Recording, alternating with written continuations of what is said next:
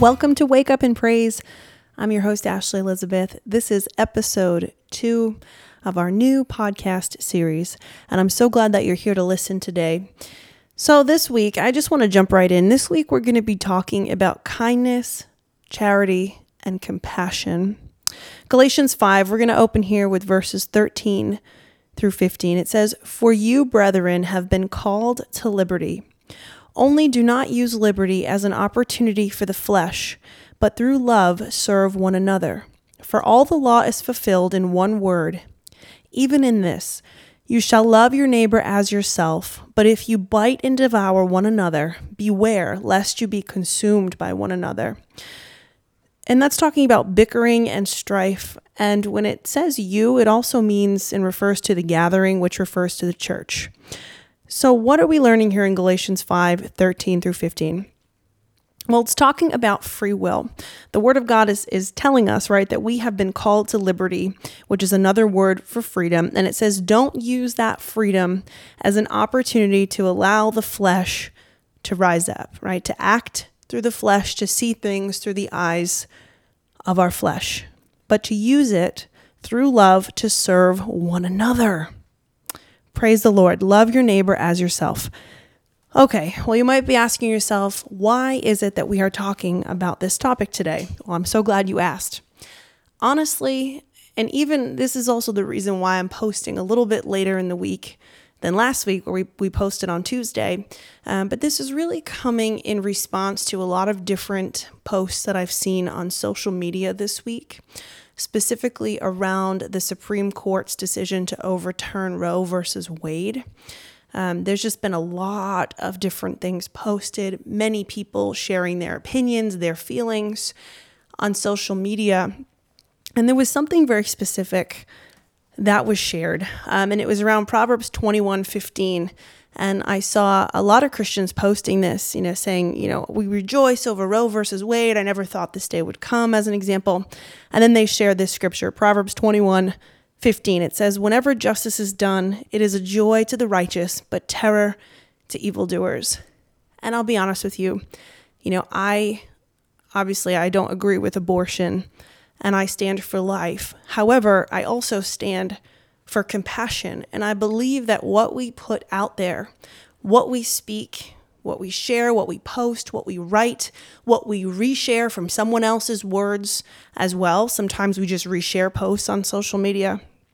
It's an extension of our character, right? We're, we're showing the world who we are, what we believe. And the way in which some of these posts that I've seen this week have kind of been written, and the way that scripture has been almost like jammed in people's faces. And what do I mean by that? Well, okay, Proverbs 21:15, is it a great scripture? Yes. Does it talk about God's justice? Yes. But then saying that his justice is a terror to evildoers in the context of Roe versus Wade. It's basically calling anybody that's had an abortion an evildoer. First of all, there's no condemnation in Christ Jesus. So any woman who has had an abortion and maybe has, you know, gone to the Lord about it and wrestled it out with him and, you know, whatever, found that repentance, whatever it might be, for whatever reason she's had one, right? Not our business, her business. If she's gone to the Lord and repented, well, there's forgiveness there. So who are we to then jam that back in her face, right? God doesn't wipe our sins back in our face. So there's a way in which to say things that shows compassion and shows kindness to one another. Again, maybe you agree with the decision of overturning Roe versus Wade and you're like, I'm rejoicing in this. That's wonderful, but not everybody needs to hear your opinion. And I think too many times we end up just posting and sharing things out of a place of emotion with a lack of compassion, empathy, kindness, or understanding for anybody else around us. We just assume that we're right. And honestly, that's a work of the flesh. It is self righteousness. It's something that as people we wrestle with every single day. And again, what you put out there, your words can be like honey to attract other people, or they can turn people off right? Especially if you're rubbing somebody's face in something. And so I do not agree with posts like that. In fact, I think when we're feeling a certain way, we should pray, bring it to the Lord. And hey, if you were rejoicing over the decision, then go give God some praise for it in private. It doesn't need to be shared on social media, and we certainly shouldn't word things in a way that condemn anybody else. You know, as I'm talking to you, I'm reminded of the woman who was caught in the act of adultery in John 8, right? The self righteous Pharisees, they, they basically brought this woman who was caught in the act of adultery, which was a crime that would have been um, punished by stoning, right? She would have been stoned to death. It's a terrible way to go.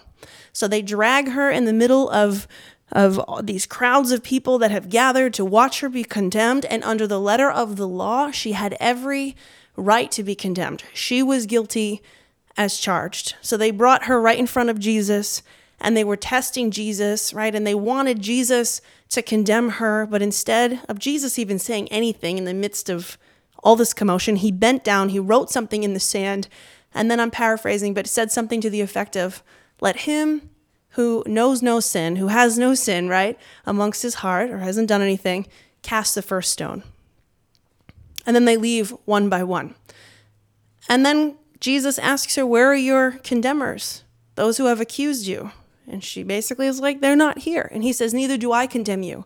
Jesus didn't condemn the woman, even though she deserved to be condemned. So who are we to put a label on one another? And there are various reasons for why, speaking about this hot button topic of abortion, women have had abortions. And quite frankly, it's none of our business. That's the truth. That is the truth, right? And it's also not our business to be judging one another. I mean, where is the compassion in that, regardless of what you believe or how right you are or think you are? Where is our compassion? Then I was reading in Zechariah chapter 7 where the Jews were asking if they should continue to observe fasting now that the temple was almost rebuilt. This was as they were coming out of that 70 years um, of captivity when Babylon would come in to the city and would take the city and would burn down the temple. And so I'm just going to give you a little bit of context here. Um, but if you read about it, basically they're they're asking do we need to continue to fast on the 5th and 7th months? And so they would fast on the 5th month because it was in the 5th month that the babylonians came and burned down the temple and took over the city. They destroyed jerusalem. It would have been around 586 bc so while the exiled jews while they were exiled for that 70 years, they adopted this practice of fasting and mourning the fifth month of every year. And they did that to remember the sin that had led to the destruction. So here they are asking this question. And there's a response here. And I want to read about it in Zechariah chapter 7, starting in 8. Then the word of the Lord came to Zechariah, saying, Thus has the Lord of hosts said Dispense true justice and practice kindness and compassion to each other, and do not oppress or exploit the widow or the fatherless, the stranger or the poor, and do not devise or even imagine evil in your hearts against one another. But they refused to listen and pay attention, and turned a stubborn shoulder means they stiffened themselves in resistance and stopped up their ears. They had made their hearts hard like flint, so that they could not hear the law and the words which the Lord of hosts had sent by his Spirit through the former prophets. Therefore, great wrath came from the Lord of hosts. They didn't want to listen. And what was God saying in response? This was in regard to fasting and in regard to their question. Well, basically, the people would rather fast a few more days a year instead of treating others in a godly way. Well, instead of fasting, God wanted from them honesty, kindness, and compassion. And I'm going to tell you today, friends, that God wants honesty, kindness, and compassion from us. The New Testament says over and over again that Jesus was moved with compassion. He was moved with compassion when he saw the crowds. He felt for them and how they were like lost sheep. He was moved with compassion to feed, right? The, the 3,000, the 5,000. He was moved with compassion to raise the dead and to heal the sick. And when we think about compassion, that's something that comes from the inside, right? It was like on the inside of Jesus, he felt for them. He basically is really understanding where they're coming from and he's he's responding to them in a way that is so empathetic and he's helping them. And I think about us as believers today and how important it is for us to have compassion, to even have compassion for those that we don't agree with, even on hot button topics and issues. Right? We can be so quick to be unempathetic and unapologetic for how we're feeling, and then we back it up and try to justify it with scripture. Listen, that's not right. In fact, I want to share with you something else here. It's in Matthew chapter 23, and I believe I have the amplified version. It says, and this is Jesus' words Woe to you, self righteous scribes and Pharisees, hypocrites, for you give a tenth of your mint and dill and cumin, focusing on minor matters, and have neglected the weightier, more important moral and spiritual provisions of the law justice and mercy and faithlessness. Faithfulness, sorry. But these are the primary things you ought to have done without neglecting the others, you spiritually blind guides who strain out a gnat, consuming yourselves with minuscule matters, and swallow a camel, ignoring and violating God's precepts. Listen, people matter. And this was something that the Pharisees didn't understand. The law existed so that justice and mercy and faithfulness right, could exist and could be done. And yet they did not care what they had to say or how they did it. It was all about sticking to the letter of the law at the expense of people. They missed the point. Kind of like sharing Proverbs 21:15 whenever justice is done it is a joy to the righteous but terror to the evildoers in the midst of this topic right talking about Roe versus Wade and abortion it's like you know missing the point here where's the compassion where's the empathy where's the understanding and again, I'm not for abortion. I'm not. So I don't want you to label me as that or hear me as that. But what I am saying is that regardless of how you feel, what you say has weight and matters. Matters. Don't use your words to condemn, whether it's written words or reshares or the things that you say. Don't use it to rub anything in anyone's face, right? You don't know where somebody's coming from. Have compassion right? And sometimes we have to look beyond some things that are going on to truly see people. That's the truth. Well, that's what I felt to share today. I don't want to go on too long with this topic, but I think that everyone gets the point, right? If Jesus was moved with compassion and we are called to be his disciples, right? Be a disciple, make disciples, to be the hands and feet of Jesus, then we need to truly get this. And we need to understand that our words have weight and they have impact.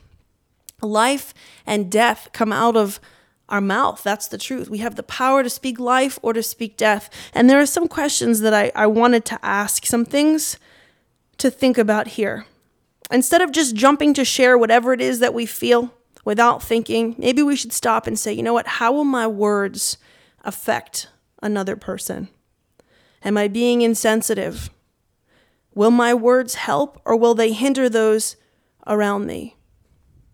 And is it best maybe just not to say anything at all and to pray. Some food for thought this morning. Well, I hope that you got something out of this message. I pray that you'll come back and listen week after week. We're going to be doing new episodes about one a week, maybe twice a week. We'll see kind of how it goes. But this is Wake Up and Praise. I'm your host, Ashley Elizabeth. You're welcome to go to the website, ashleyelizabeth.com, for more information. You're also welcome to join us for live worship, prayer, and the Word um, Thursdays on Facebook Live. If you check out Ashley, Elizabeth Ministries on Facebook Live. You can come and join us for live worship prayer in the Word every Thursday morning at 9:30 a.m. Eastern Time. All right, friends, have a blessed day and remember, choose your words carefully. God bless you, and I'll talk to you next week.